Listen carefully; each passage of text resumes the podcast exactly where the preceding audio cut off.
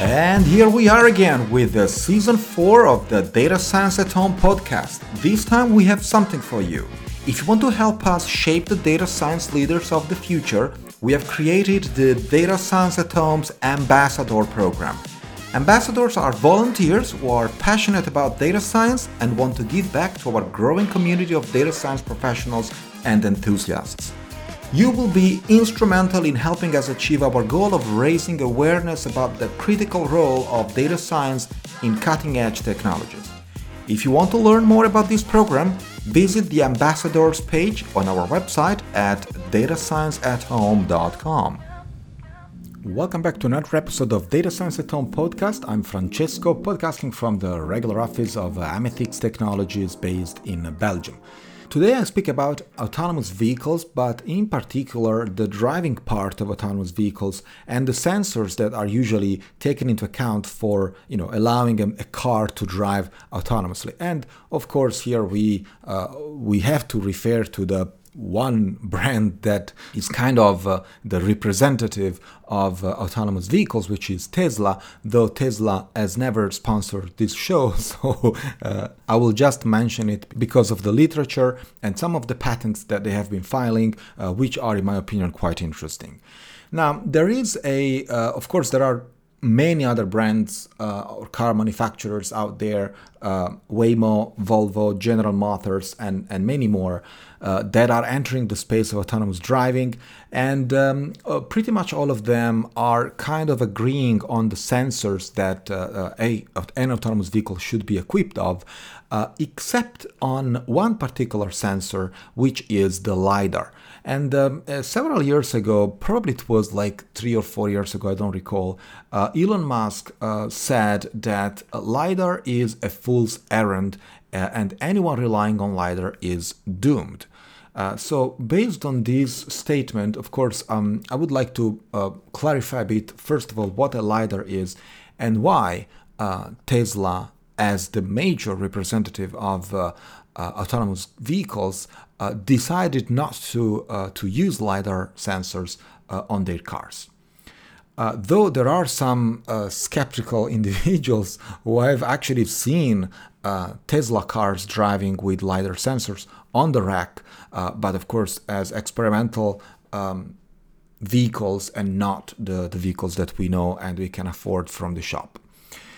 So, what is the LiDAR? Well, LiDAR stands for uh, light detection and ranging, and it's essentially a radar sensor on steroids because it works by um, shooting light uh, that uh, then bounces off surrounding objects, returns to the sensor. The sensor reads the returned signal and uh, assess a bunch of metrics, for example, well, of course, the distance, the density of an object, uh, and of course, all the other dynamic measures. For example, if something is moving, what is the, the speed, what is the acceleration? You, know, you can infer a lot of the of the of the of the surrounding um, uh, around indeed that particular sensor. There are several characteristics that make lidar a very interesting sensor, and the reason why, of course, in uh, it's probably one of the most used sensors in uh, in robotics applications. Um, because uh, they provide a so-called 3D point cloud, which is um, essentially it's a, a cloud of, of, points in the 3D space um, of the entire uh, surrounding environment. And um, if I will provide some of the links uh, that matter in the show notes of this episode, as always, uh, in which you can see, for example, there are several even open source tools that allow you to, uh, let's say, connect to LiDAR sensors, uh, even the ones that you can purchase online. Um, so, not necessarily the $10,000 uh, LiDAR sensors that we, we know or are used on, on autonomous vehicles. Uh, but you know the small ones for robotic applications uh, that can just give us an idea of what a lidar can do. And uh, the 3d point cloud is in fact uh, probably one of the most fascinating things because it literally breaks down the surrounding into tiny points uh, and by putting them all together in the of course relative positions gives you an idea of where things are in the 3d space Uh, LiDAR, mm, for the record, is also used a lot in uh, uh, video game development uh, for uh, indeed having the real the, the 3D version of the of the surrounding and then doing some other post processing and reconstructing uh, virtual worlds. Uh, the second feature of the LiDAR sensor is real-time data. And, um, and this is probably one of the most important ones because uh, usually LiDAR sensors collect a lot of data and uh, they can do so uh, very fast. Now, of course, depends on the manufacturer of the LiDAR, depends on the specs and hardware capabilities of the particular LiDAR sensor, but generally speaking, 3D uh, point clouds are collected fast uh, and they can be of relatively high resolution. Uh, you can have uh, literally millions and millions of, of data points uh, that describe the environment uh, around you, well, around the sensor, in fact. And uh, the third characteristic, of course, is that based on this point cloud, you can start measuring things. And so LiDAR can provide pretty accurate uh, data on the distances of all the objects, relative distances, the ob- or the obstacles that the vehicle is supposed to uh, to avoid, um, speed, acceleration, you know, all the dynamic measures that I already mentioned. Um, and also another important fact is that again, depending on the specs and the manufacturer of the lidar, they can go as far as 250 meters when it comes to you know the distance from um, let's say the, the diameter of the um, of the 3D point cloud, uh, so to speak. So 250 meters can be a lot uh, because uh, having the 3D description of a world in front of you in a range of 250 meters, as we can understand, for an autonomous vehicle is extremely important. Um, and this can, of course, give you better, be- much better data than, for example, a camera uh, or a bunch of cameras can do, even though they are high resolution cameras still. Uh, they would not be providing the same type of data. Indeed, uh, LiDAR sensors are usually referred to as high capacity sensors. And I would say that uh, high dimension, high definition cameras also provide a ton of data. It's just a different type of data um, and also have a different type of costs and different characteristics. But anyway, why Tesla is against LiDAR? Well, um, the according to a bit of the news that I've been reading around, uh, cost can be one uh, fundamental reason for which LiDAR are not at the moment being considered for uh, you know the Tesla cars that we can buy. Uh, a lidar uh, can be an expensive piece. Um, they can you know cost from seventy thousand dollars uh, of course, to uh, one tenth of that, depending on the specs. Um, there is a, a, LiDAR used by Waymo uh, that costed something like $7,000, still very high, compared especially with the, uh, you know, the, the, the, biggest cameras that you can afford, uh, or a camera that would provide a relatively similar amount of data would be in the, in the range of probably 20, 50 bucks. Uh, so you know there is a, a universe in between uh, in terms of the costs that you that lidar uh, sensors have with respect to uh, to cameras, high definition cameras. Now, of course, as technology evolves, uh, lidars are supposed to um, you know to become cheaper and cheaper or less expensive. That's for sure. But for the time being, um, car manufacturers have to think what type of sensor to equip their cars with, and also train models because when you change a sensor you're also changing kind of the entire pipeline of the you know predictions that you are providing as the car is driving. Are you ready to advance your career in data science? University of cincinnati online offers nationally recognized educational programs in business analytics and information systems Predictive Analytics Today named UC as the number one master data science school in the country and is nationally recognized with a proven track record of placing students at high-profile companies such as Google, Amazon, and Procter & Gamble. University of Cincinnati Online's Master IS program offers innovative curriculum that helps students build their core competences in enterprise resource planning, business intelligence, database design and modeling, and project management.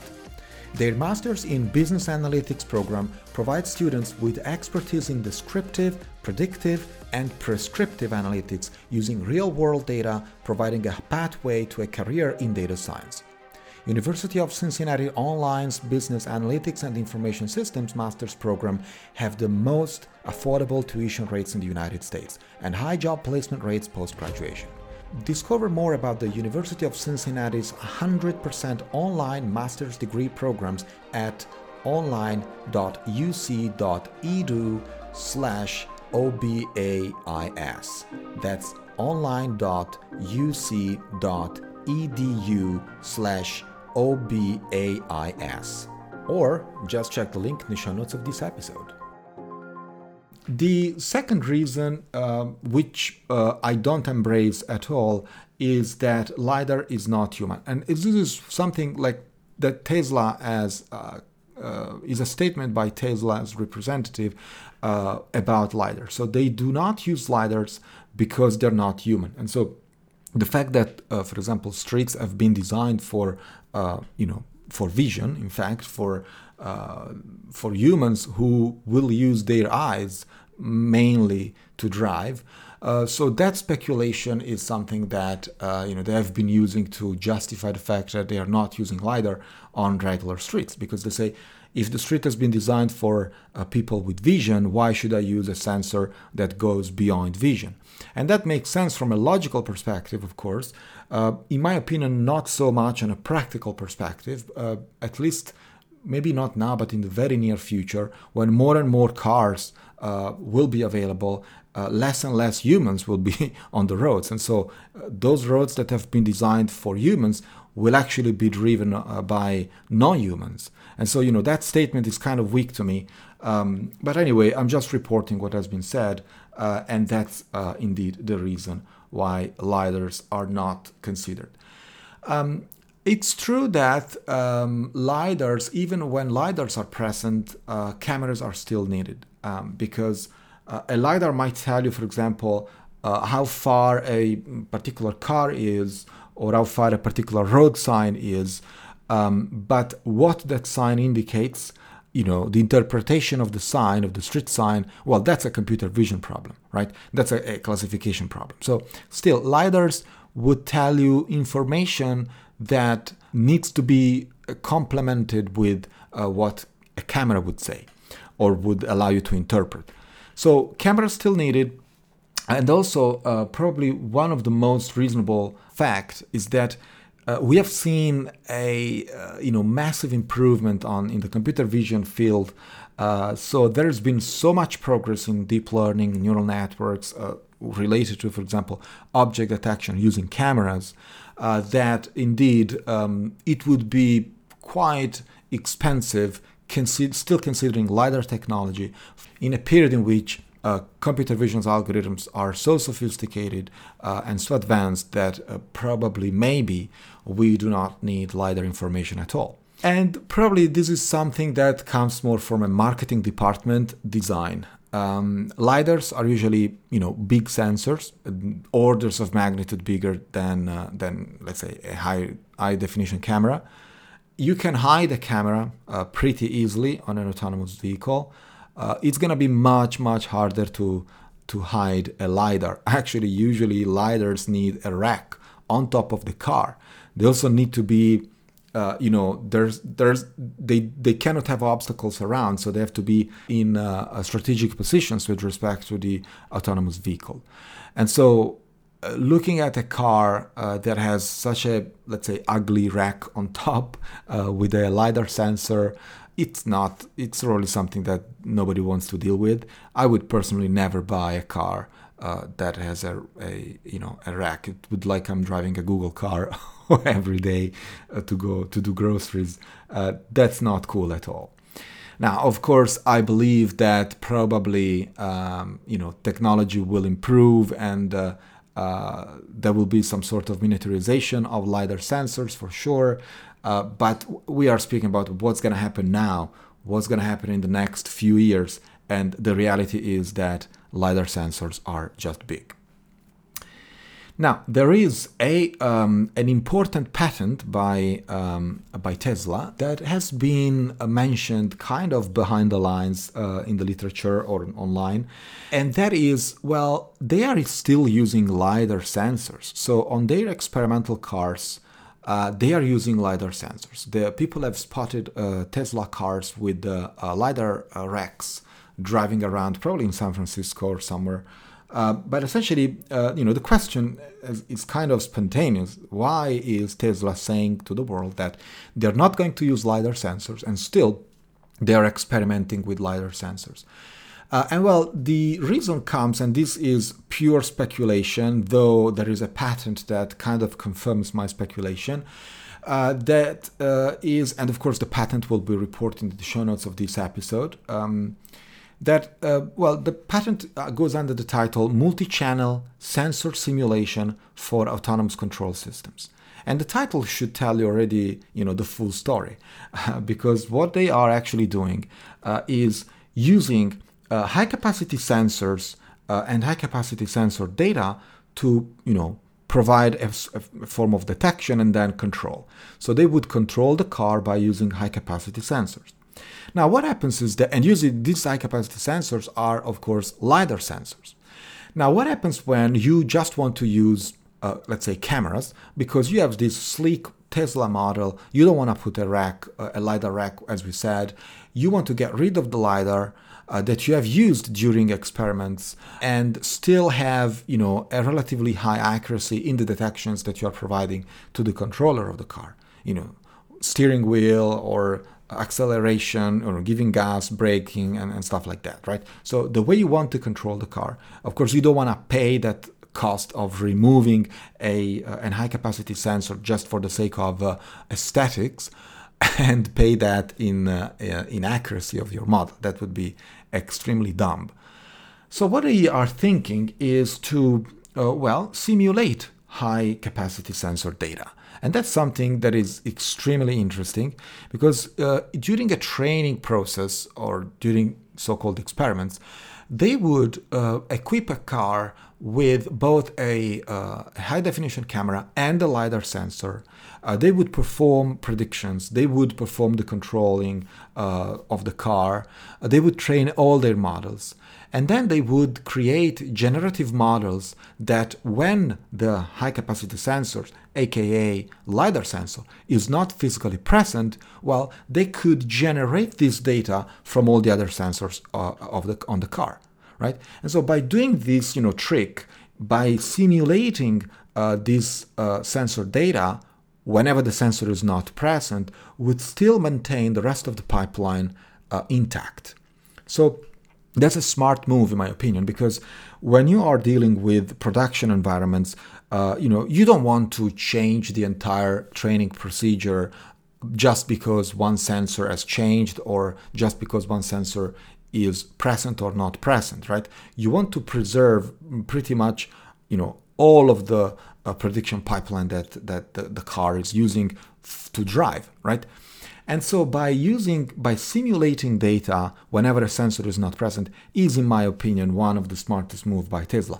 There are probably many more smart moves by Tesla, but this, when it comes to machine learning and artificial intelligence, uh, is one of them. And there is, of course, a patent uh, that explains with some interesting graphs. Of course, they don't go into the details for the sake of, uh, you know, uh, patent, but uh, uh, it's a pretty. You can understand it pretty well uh, if you just look at the images that uh, uh, that they provide in the patent.